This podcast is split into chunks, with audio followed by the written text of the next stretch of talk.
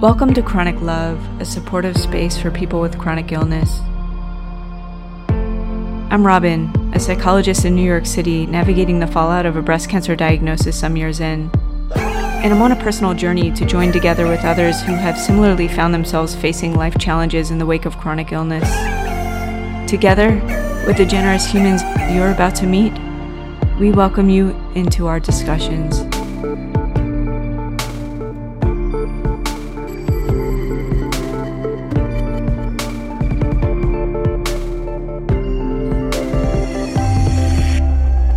I just remember feeling like, what the hell did I do? You know, like, how is it that, how? Yeah. You know, like, I didn't even smoke. I never did hard drugs. I really lived a straight and narrow life. So I'm like, I don't understand what I did and why all of a sudden now this is my story. My name is Jamie Bowles. I am the owner and founder and host on WJMS Radio, which is a platform that is dedicated to making a difference in the community. I have been dealing with my diagnosis since December of 2018. I was diagnosed at 32 as a non-smoker with no history of cancer in my family and out of left field, stage 4. So I really try to educate people and make folks realize that, you know, you only need lungs to get lung cancer. How did you come to understand your illness, the severity of your illness? Is it okay if we talk a little bit about that? The only way for me to really talk about that is to kind of go back to the beginning, mm-hmm. Because I got, my diagnosis was, the whole procedure was crazy. So if you don't mind, I'll start at the beginning of how I got diagnosed and answer your question along the way, if that's okay. Is that okay? That's perfect. Yeah. In April of 2018, I developed this wheeze that really was, it was, you know, not really that bad. It was something that only popped up when I would go to sleep at night. I would lay down to go to bed and, you know, I would just have this little like wheezy cough or whatever, and it would go away, you know, and then I would fall asleep and everything was fine. It then expanded into something that happened more regularly. So then it started happening when I wasn't going to sleep. It started happening when I was getting off the subway. Mind you, all this is taking place in New York. I was diagnosed in New York. But it started happening on the subway. It would happen when I went into work. It would happen when I was sitting at my desk, when I was at home. And it became a thing where I was trying to pinpoint, maybe it's something in the atmosphere. Maybe it's like allergies. Maybe it's the HVAC system. I'm trying to figure out all these different reasons why this wheeze has now started to follow me around. And then I decided, you know, I got a cold and the cold went away, but the wheeze stayed. And of course, in this day and age, we Google everything. And so I, of course, Googled, you know, what happens if your cough stays and your cold goes away? And they're like, oh, it's bronchitis. And I'm like, oh, okay, maybe I have, you know, bronchitis. And so very nonchalantly, I went to the doctor just to see what was going on. And he was like, okay, well, you know, here's a breath test. And they gave me the breathalyzer test where you like breathe into a tube and it determines what your lung capacity is. So if you have asthma or allergies or whatever. So I took that test and it came back sort of inconclusive for either of the two. And so he was like, okay, well, I'm just going to give you this inhaler.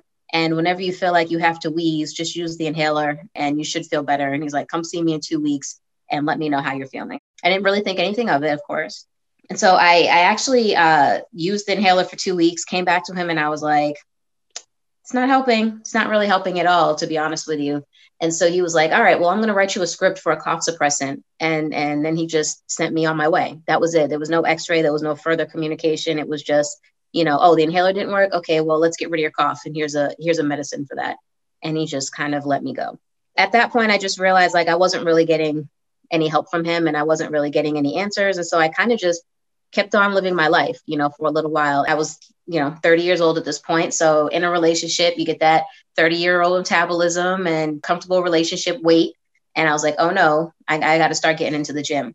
But for me, I never really liked going to the gym and I wanted something more interactive. And so I ended up getting into kickboxing. And mm-hmm. So I was doing a lot of high intensity cardio. And so I started to, you know, as my symptoms developed more, I started to attribute them to the high intensity workout that I was doing. You know, so the wheezing turned into a cough and some shortness of breath, which I assumed was, oh, you know, kickboxing, it's intense. You know, I'm not used to this kind of working out. And then the shortness of breath turned into, you know, some back pain. And I was making excuses for all of these symptoms that I had. But I started to know that something was really wrong. There's always that turning point where you realize like, okay, this is the thing that lets me know something is wrong. And that point for me was being in the gym with my, you know, at the time he was my boyfriend, now he's my husband, but we were on the treadmill and, you know, I'm not the most in shape person, but I know that I can run a mile and be okay. Mm-hmm. And so I got on the treadmill and I was running right alongside him, and I got to about 25 miles and I was like I had to stop. I was like, I'm not breathing. And it's like, it wasn't like one of those things where, you know, if you're a runner, you hit that runner's high and you're kind of good to go. It was like, no, I'm actually not getting enough oxygen. Like I have to stop. And I realized at that point that something was really wrong. And he was like, you know, you need to get a second opinion. You know, you need to go get this checked out. And I was like, all right. And so I made my second opinion appointment. And because I'm a new patient, you know, they kick new patients out, you know, a month or two, like for whatever reason, doctors are always a month or two booked. And so I didn't get my appointment until about December. So remember, all of this started in April. Yeah. And so December came around and I went to my appointment and I told him what was going on and what was happening. And he was like, well, have you had an x-ray? And I was like, no, nobody's giving me a chest x-ray at all. And he was like, okay, well, go upstairs and get a chest x-ray. And he's like, and when you come back downstairs, we can talk about the results. And I was like, okay. He was kind of shocked. He's like, why have you not had an x-ray? And I'm like, no doctor has sent me to get an x-ray. You know, I just was like, no, I just never had one. So I went upstairs, I got the x-ray, I came back downstairs, and I'll never forget the look on his face. It was like all the blood had drained from his face. And he was like pale. He's like, are you feeling okay? And I was like, I mean, yeah, it's like, I'm tired, but I'm always tired. So I was like, but I feel fine. And he's like, your entire left lung is covered in fluid. And I was just like, what? And he showed me the x-ray and I couldn't believe it. I was just shocked. I was like, I don't understand how this is even possible. And he's like, well, I need to admit you to the hospital, like right now. And I was like, whoa, okay, wait, hold on a sec, time out, pause, wait. I was like, I was not expecting, you know, I'm not ready to get admitted into the hospital. I had a whole bunch of stuff going on. I was just like, whatever this is, it's got to wait another 3 days. It's just got to make it through the weekend. And so he was like, well, in the meantime, let me send you for a CT scan so we can see if this is fluid or if it's, you know, a mass. So I went in and got the CT scan done. And then I kind of went on about my business all through the weekend. And I went to work on Sunday. And I remember that day being like particularly difficult. I just was like, I really don't feel good today. You know, like my back was hurting. I was shortness of breath. I was tired. I think it was like, it's like, you know, they call it that, like, it doesn't hurt until you look at it type situation. Yeah. You know, I was perfectly fine until I got the scan. And then all of a sudden I was like, I just don't feel good now. I was like, now my body was like, we know something's wrong. And so let's start, you know, broadcasting it. But anyway, so on Sunday I called the doctor and I was like, what was the result of my CT scan? You know, like, what's the situation? They were like, you need to come in ASAP. And my best friend, Shardé was like, so you're going, right? And I'm like, yeah, I'm going to go. She's like, no, you're going to go tomorrow. I'm going to come up tonight and you're going to go tomorrow. Right. And I was like, yes, I'm going to go. You know, best friends are always like, get your behind to the hospital. Yeah. Thank goodness. So she came up to New York and we went into the hospital, and I ended up being in the hospital for 6 days, and they gave me a chest tube. It was awful. I was awake for it and I felt every bit of it, but they gave me a chest tube and they drained 2.5 liters of fluid out of my left chest capacity area. And I was basically carrying around like a 2-liter bottle of soda in my chest somehow and functioning. So they drained that much fluid out. It took about 3.5 days before it was finished. And they were finally able to take me off the machine or whatever. But while I was getting the lung drains, they tested the fluid. At first, they told me I was fine. At first, they were like, yeah, the fluid tested fine. There was no malignancy. You're good to go. Like, we're just going to drain this and you'll be fine. And I was like, oh, okay, great. Phew. You know, like, thank goodness. Then they came back and they were like, no, actually, your fluid is testing positive for malignancy. And I was like, well, malignancy is cancer, isn't it? And they were like, yeah. And I was just like, what? Like, none of it made sense. I couldn't comprehend. People don't lie. When they say they have out of body experiences, it's real. Like, you really experience things from outside yourself. Like, you're watching yourself get this news and you're like, what is really happening to me right now? Yeah.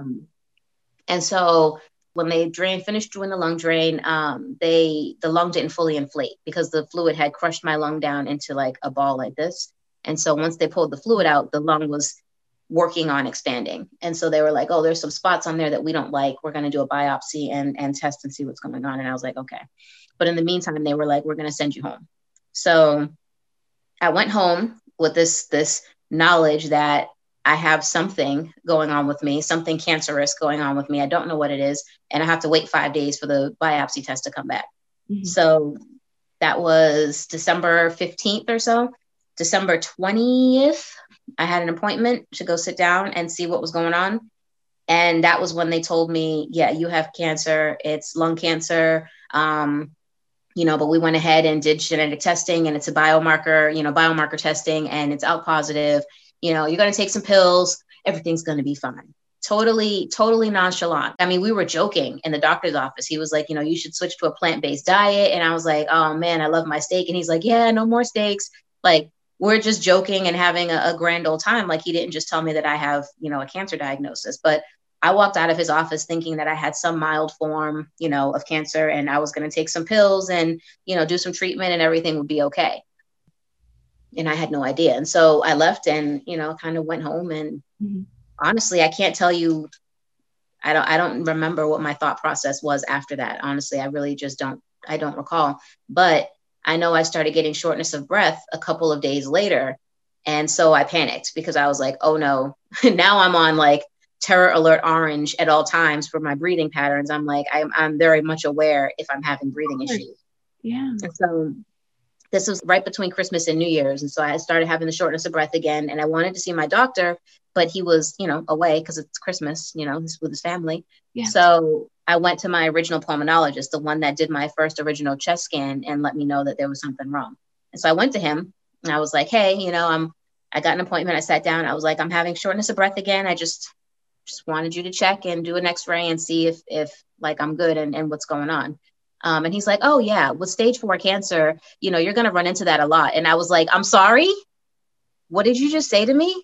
Yeah. And he was like, yeah, this is stage 4 cancer. Did nobody tell you that this is stage 4 cancer? Rob and I burst into tears. Like, I've never burst into tears before. I burst into tears in his office. He mentioned it so casually in conversation. Like, he was asking me if I wanted cheese on my hamburger, he was like, yeah, stage 4 cancer. It happens all the time. I was like, nobody staged me in my original doctor's appointment. And so I got that news and I think I was in shock, and I was like, of course I'm asking questions, and I'm like, stage 4. I was like, how is this stage 4? I'm like, that's like end stage. Like, there's no more higher stages than stage 4. I'm like, what are you even talking about right now? I was like, what is my life expectancy? And he's like, well, we've seen people live anywhere from, 3 to 6 years. I'm like, 6 years? I was like, are you trying to tell me that I'm not going to live to see 40 right now? Like, I was going through it in his office. And I just remember, I just remember feeling like, what the hell did I do? Like, how is it that, how? Yeah. I didn't even smoke. I never did hard drugs. I really lived a straight and narrow life. So I'm like, I don't understand what I did and why all of a sudden now this is my story. So with my lung cancer, I have ALK positive mutation. Mm-hmm. And so with the ALK positive mutation, there's no cure. It's just treated and it's managed. And so I take 4 pills in the morning and 4 pills at night. Mm-hmm. And, it basically keeps everything at bay. It's gotten rid of any other extra areas. I had some few areas in my lymph nodes that went away. I had one that was down by my liver. That's all gone. All the tumors that were in my upper, back area are all gone. And the only thing that's left right now is just the main tumor on my left lung. And so that is my prognosis. I just take this medication until my body eventually develops tolerance for it. And then I'll be put onto whatever the next line of medication is. That's, the next newest thing on the market. Yeah. And so the way I find out if it's working is I either develop more fluid in my lungs again, or I start to get back pain, or I start to feel like I felt before I started taking the medication. And so the scans help to determine if the medication is still working. You've been through so much, and everything we've talked about thus far, details a lot of that. How are you feeling now? I feel normal. Is that weird? Like, I almost forget to take medication sometimes. The doctor said that this would happen. The doctor said there would be a point where I felt like there was nothing wrong. And I'm grateful. That's another reason why I'm grateful. I actually can actively forget that I have this sometimes. There are times where I can go through my day and just be like, oh shoot, yeah, I do have cancer. Damn. Like, I know there are people who don't have that luxury. There are people who are reminded every day, every second. And there are people who are, you know, living their last days with it, you know, and they're very much aware of what's happening. And so I'm grateful that I have the opportunity to even be in the space to forget that, you know, I'm dealing with what I'm dealing with. And I mean, honestly, I'm just like, that's, and I hate to say that too. Like, that's one thing I hardly ever say, because I realize how privileged that sounds. And that's never my intention to sound privileged, you know, especially in regards to what I have going on. It's merely just to reiterate how grateful I am for my path that I walk. You know, it is not to downplay anybody else's journey, anybody else's walk that they're on, because I realize this is tough. And, you know, we all have our different paths to walk. And I never want to take away from anybody's story, anybody's journey, or to diminish anybody's walk at all. So that's never my intention. It's really just to tell how grateful I am for where I am. I almost feel like I can do this. If you're watching this and resonating with any of this, we want you to know that you're not in this alone, that you're never in this alone. Until next time, sending love. Until next time, sending love. If you'd like to join us for a candid discussion about your experience with chronic illness, or if you'd like to connect to simply say hello, we welcome you to reach out through any of the social media platforms or through our website, and all of our information is listed below.